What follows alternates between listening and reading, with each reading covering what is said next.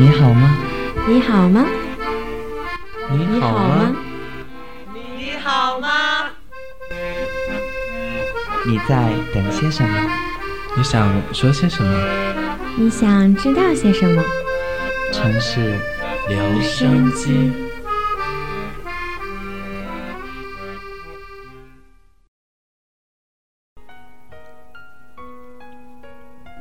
城市留声机。大家好，我是佳莹，我是怡翔。今天的城市留声机要和大家分享的是一个人——蔡康永。他因为《康熙来了》而出名。他和小 S 的搭档，意外的获得了好评无数。说到蔡康永，不得不提起的是他的身世。蔡康永的祖父在上海经营自来水公司，他的父亲是台湾的著名律师。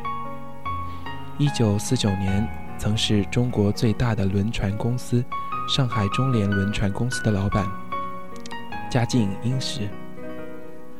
他也是因为这样的家境得以远赴美国留学，而这些经历都为他后来的人生发展提供了契机。无论是担任主持人的蔡康永，还是写书的蔡康永，都给人一样的亲切感。他的文字是不怎么华丽的，但是给人的感觉是那样的平易近人。那么接下来的时间，就让我们一起去阅读一下他的文字吧。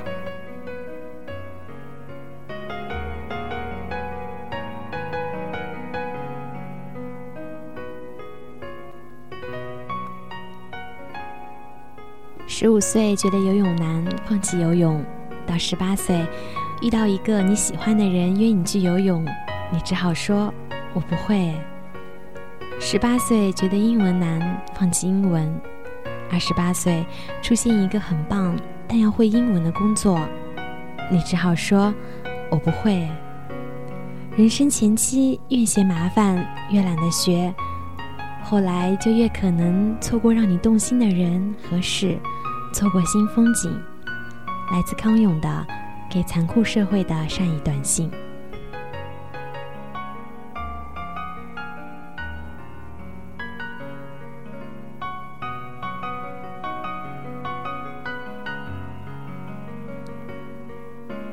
享有比拥有贵重。我们享有空气，但无法拥有空气；我们享有阳光，但无法拥有阳光。同样的。我们享有友情、亲情，但没办法，也不该想拥有个友人、亲人。我们也享有爱情，但没办法，也不该想拥有那个爱人。就享有吧，享有比拥有贵重多了。来自康永给未知恋人的爱情短信。谈恋爱的对象最好比你笨，不用太笨。只要笨到会真心相信你的承诺，爱情就得以成立了。可是谈恋爱的对象最好要比你聪明，不用太聪明，只要聪明到不去追究你的承诺，那么爱情就得以延续了。来自康永的给未知恋人的爱情短信。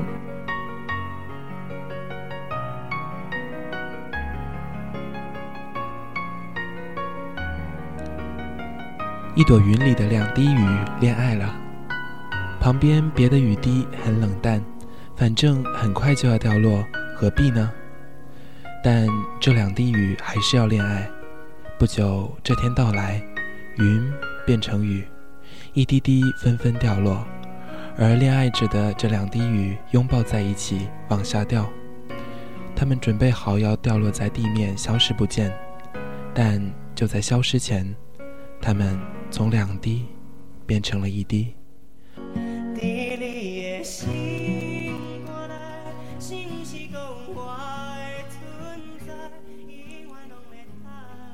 你要拥有它，真好。只是你能拥有它的什么呢？你能拥有它的疾病吗？你能拥有它的疤痕吗？你能拥有它的回忆吗？好像都不能哎。那你能拥有它的什么呢？来自康永的《给未知恋人的爱情短信》。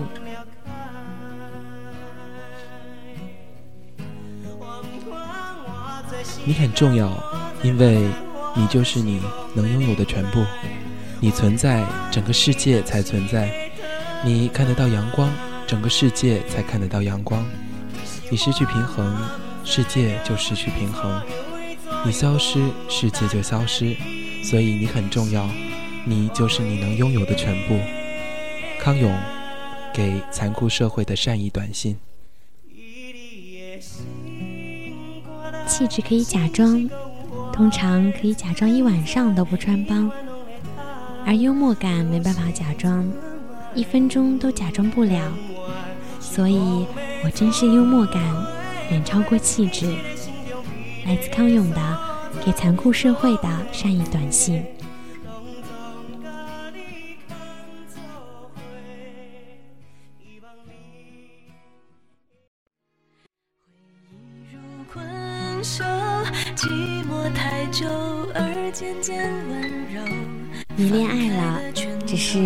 的人有时并不真的存在，他可能只是一堵无辜的白墙，被你狂热的，把你心里最向往的爱情电影全部在他身上投影一遍。来自康永的《给未知恋人的爱情短信》。对方说：“我已经不爱你了。”你着急了。脱口而出：“没关系的呀，我们还是可以在一起的呀。”说完，你忽然哭了，不是因为伤心对方不爱你了，而是在这一瞬间，你猛然醒悟，自己已经沦为爱情的奴隶。来自康永，给未知恋人的爱情短信。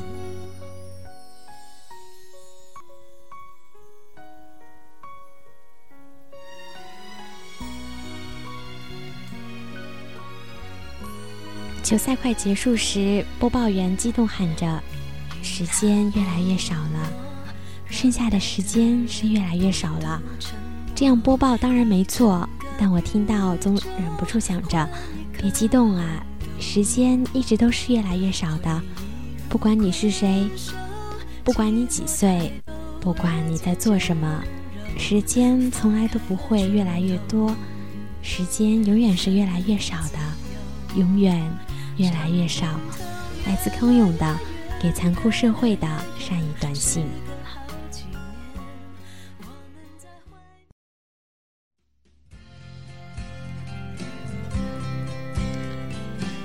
你那时发给我的短信，我一直留着没删除，因为我还是需要一点证据，证据证明即使是你，也有那么爱过我的时候。来自康永。给未知恋人的爱情短信。对方穿的很丑，我们也要昧着良心称赞漂亮吗？对方煮菜难吃，我们也要昧着良心称赞好吃吗？我大部分时候会建议，是的，因为这事儿和良心实在没啥关系，却严重影响了你的人际关系。别把良心消耗在这么表面的事上。良心没那么廉价，如果真的在乎，用得到良心的地方多的是啊。来自康永的给残酷社会的善意短信。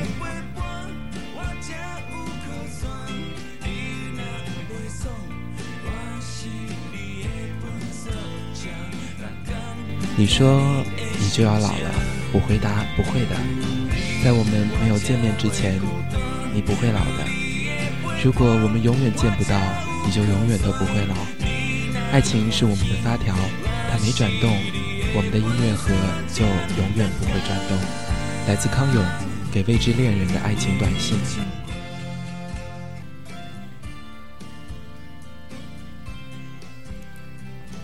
看见那个人现在的样子，总忍不住在过了转角以后，稍微停住脚步，想象一下。当初如果没有分手的话，现在在自己身边的就是这个人了。来自康永的给未知恋人的爱情短信。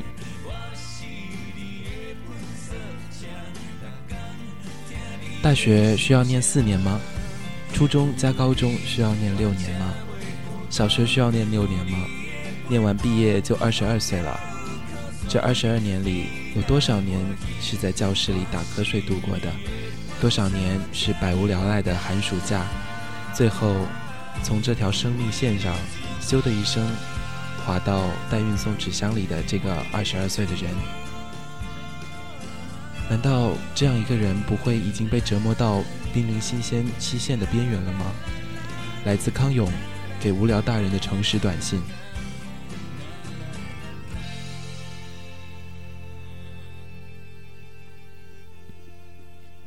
不要恨那些以貌取人的人，不要恨这件事。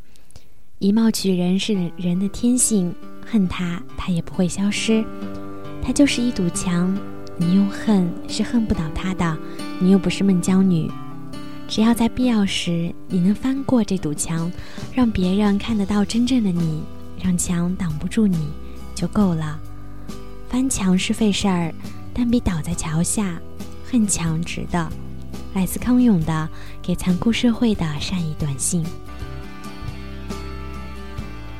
你看吧，我不是早跟你说过了，这话很容易让人发火，让我们想回嘴。对啦，你最厉害了啦！这话为什么这么讨厌呢？因为你就已经在倒霉了，在听到这种完全帮不上忙的风凉话，除了发火，还能有怎样的感觉呢？所以，如果小时候已经受够了这种话，长大后就练习别说这句吧。来自康永给无聊大人的诚实短信。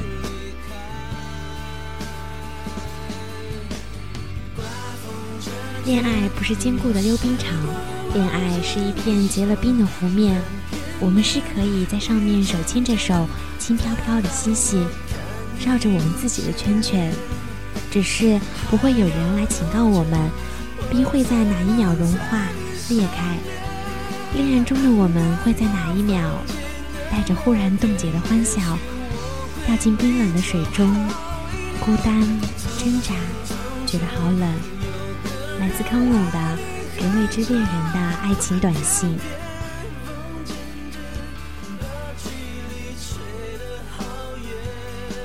学校烂，上课闷，你就从此拒绝学习和阅读以示抗议吗？搞错方向了。他们教学失败，那是他们搞砸自己的工作。你拒绝学习和阅读，你是在搞砸自己的人生啊！这不是抗议，是自残。你抗议的对象无感，而你自己却要饱尝苦果。就像你连续吃到三家烂餐厅，难道你从此绝食以示抗议吗？来自康永给残酷社会的善善意短信。你看看谁谁家的孩子，你为什么就不能像他那样呢？若有爸妈爱讲这话，嗯，别家孩子的出色表现，就像是路边橱窗的展示品，你看到会羡慕。但那些展示品造出来需要各种成本，不是想造就会成，造成了也未必划算。你不管过程，只管怨叹橱窗里的好东西不是你的，很任性呀！来自康永的给无聊大人的诚实短信。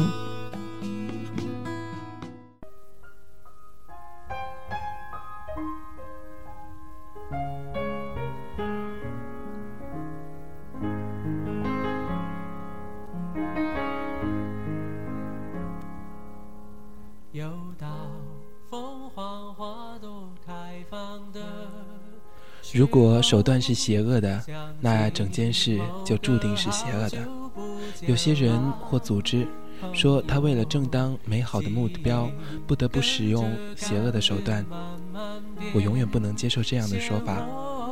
一旦接受，他的手段只会越来越邪恶，而正当美好的目标永远都不会实现。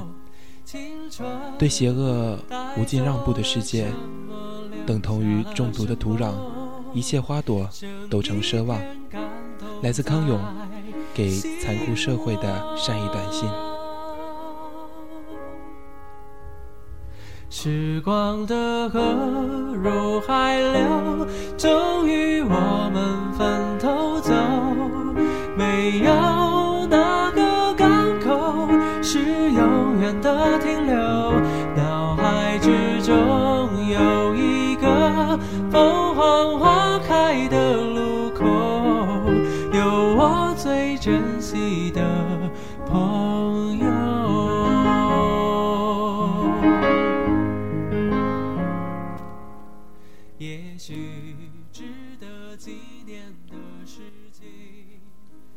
恋爱的纪念物从来就不是那些你送给我的手表和项链，甚至也不是那些甜蜜的短信和合照。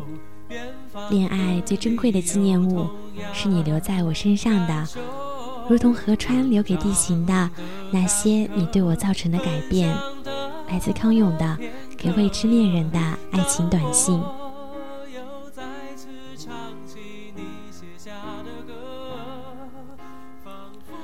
他们爱说我从不去那种地方，我从不想那种事，我从不和那种人做朋友。他们自认有原则，但其实他们只是很害怕，他们害怕改变，他们只愿死守住不知谁硬塞给他们的这些没有意思的想法过一辈子。作为植物的蒲公英，都比他们勇敢呀，敢让自己的种种子飞翔去流浪。来自康永给残酷社会的善意短信。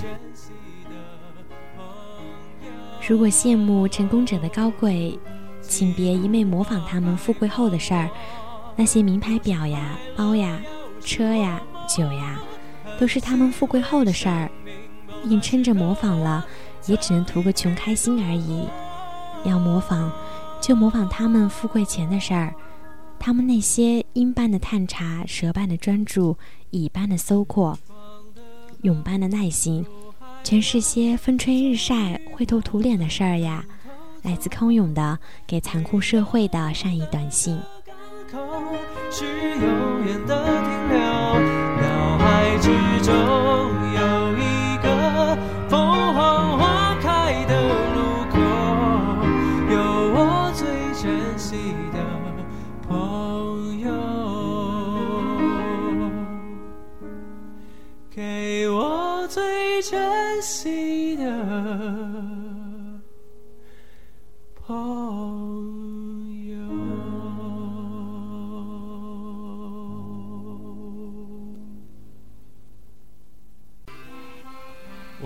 说我长得不好看，我的胆子很小，